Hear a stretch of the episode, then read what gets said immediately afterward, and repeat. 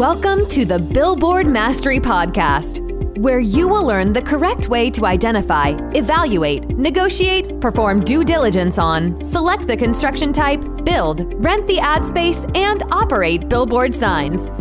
And now, here is your host, the guy that built from scratch the largest privately owned billboard company in Dallas Fort Worth, Frank Rolfe.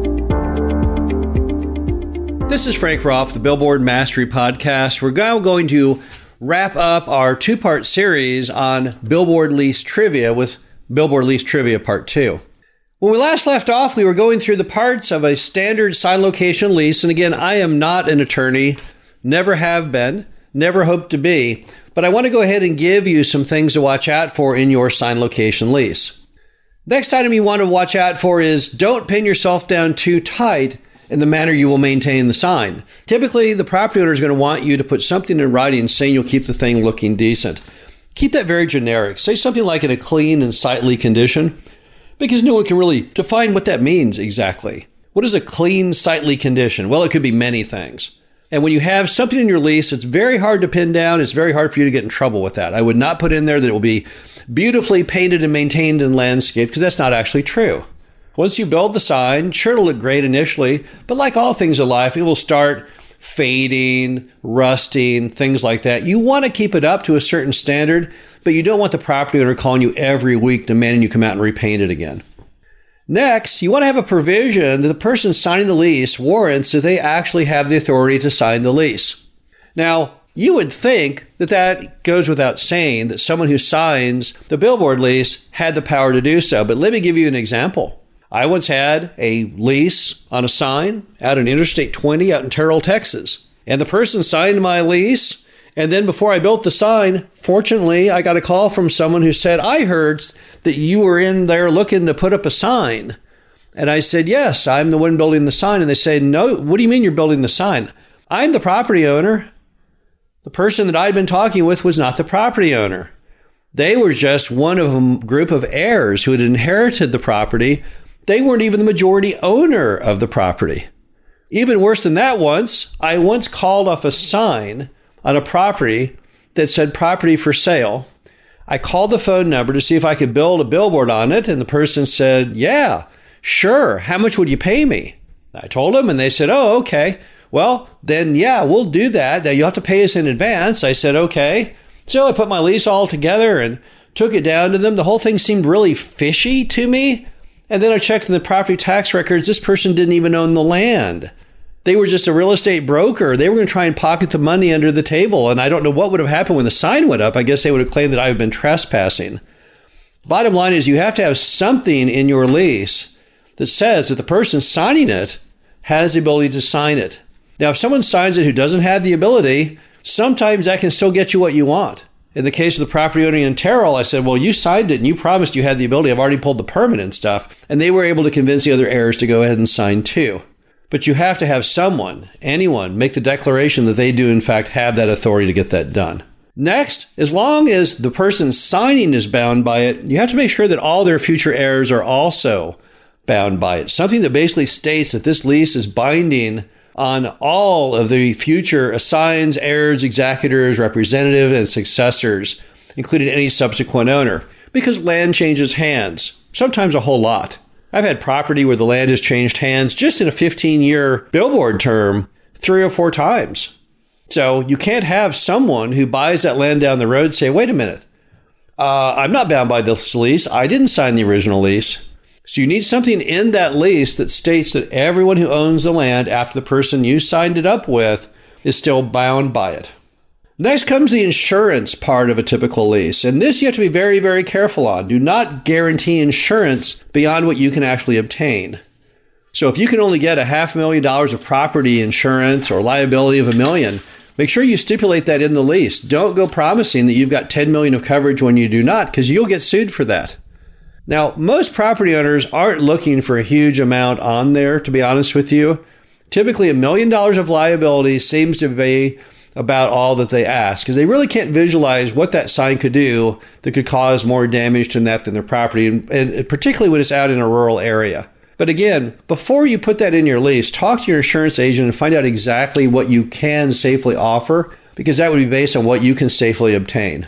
Next, you want to have a provision that any notice in that lease has to be given in writing and you have a certain period of time to respond. Because here's what happens. Let's assume someone sells that land to somebody else and you were supposed to send the ground lease to that next owner. But that guy just, he never kind of told you.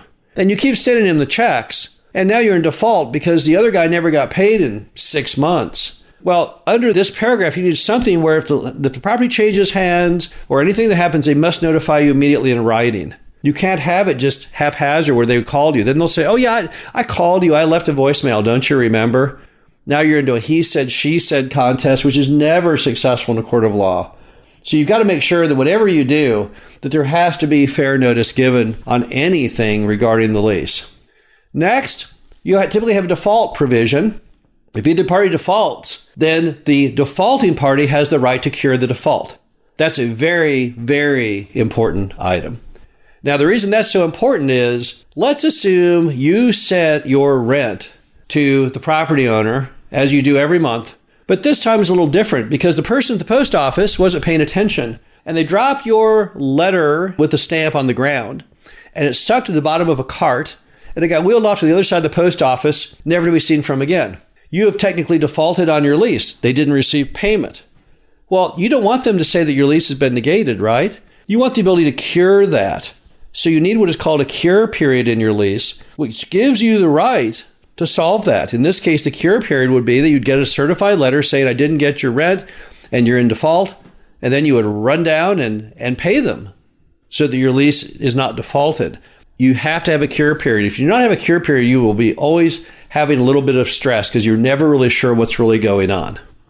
Next, you want to have a provision that everything related to that billboard is your property and not the property owner's property. This is an absolutely vital provision of any lease because what's happening here is in the event that you cancel at some point and want to remove the sign, let's say the highway changed direction or shut down or there's a horrible blockage, you have to have the ability to remove that sign. It's supposed to be your property.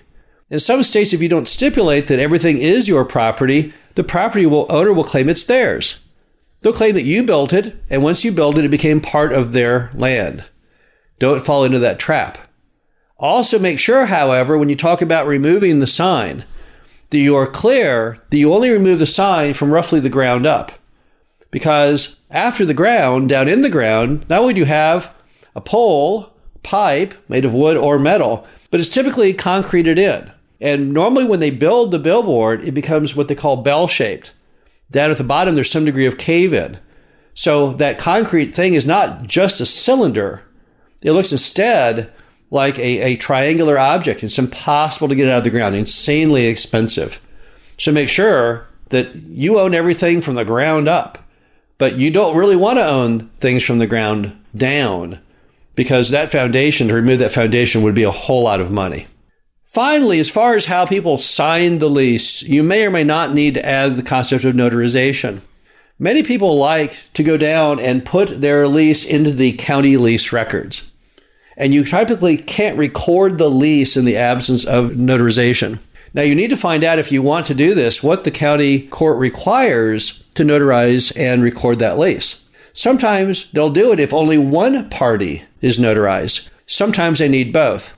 Many lenders require the lease to be recorded. Many sign companies record the lease so there's public record of what the lease is.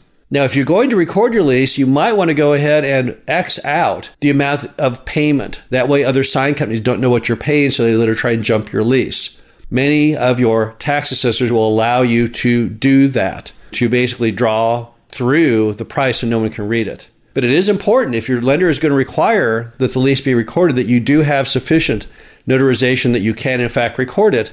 Otherwise, you'd have to go back and get the lease re signed all over again. Again, these are just some various tips on a successful billboard lease. I'm not an attorney, I'm not giving legal advice. I'm simply trying to tell you some practical trivia about leases to hopefully make your lease a better one. This is Frank Rolfe, the Billboard Mastery Podcast. Hope you enjoyed this. Talk to you again soon. Thank you for listening to the Billboard Mastery Podcast. Be sure to visit us at www.billboardmastery.com, where you can find past episodes of this show plus an array of information to help you successfully build, buy, and operate billboard signs.